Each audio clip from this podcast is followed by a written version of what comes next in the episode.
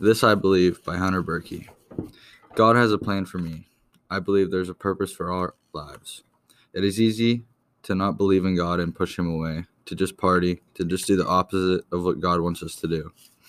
It is an everyday struggle trying to be good enough for God, but I love the challenge. When I was younger, I knew about God from church, but I didn't care to learn about Him or to have a relationship with Him. I just took the easy route and pushed Him away.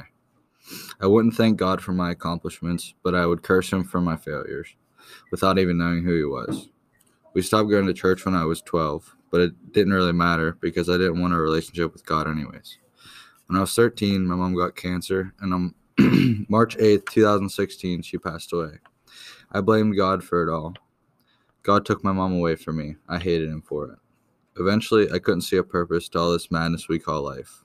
I was getting caught up in the wrong friend group and surrounding myself with the wrong people. I was just going through the motions like partying and swearing like a trucker. I had a bad attitude towards my dad and was being very disrespectful, and yep, acting like God didn't exist. Yet, God always found his way back into my life. God gave me an amazing girlfriend who helped me learn that God is real and that He is good, and that each and every one of us has a purpose on this earth. I started believing in something bigger than we could even imagine. I realized that God didn't take my mom away from me. God ended her suffering and her pain and welcomed her into his kingdom of eternal life. I started powerlifting last year, and I thank God for giving me the strength and the ability to lift weights with my girlfriend and my friends.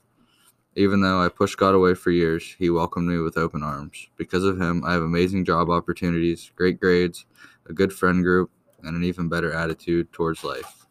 I now go to church every Sunday with my girlfriend and her family. I started going to Bible study a couple weeks ago, and now my girlfriend and I are starting up our own Bible study for people in the weight room and for friends at school. I now know that I have a purpose on this earth, and I can't wait to see what that purpose is. I believe God has a purpose for all of us. Go find yours.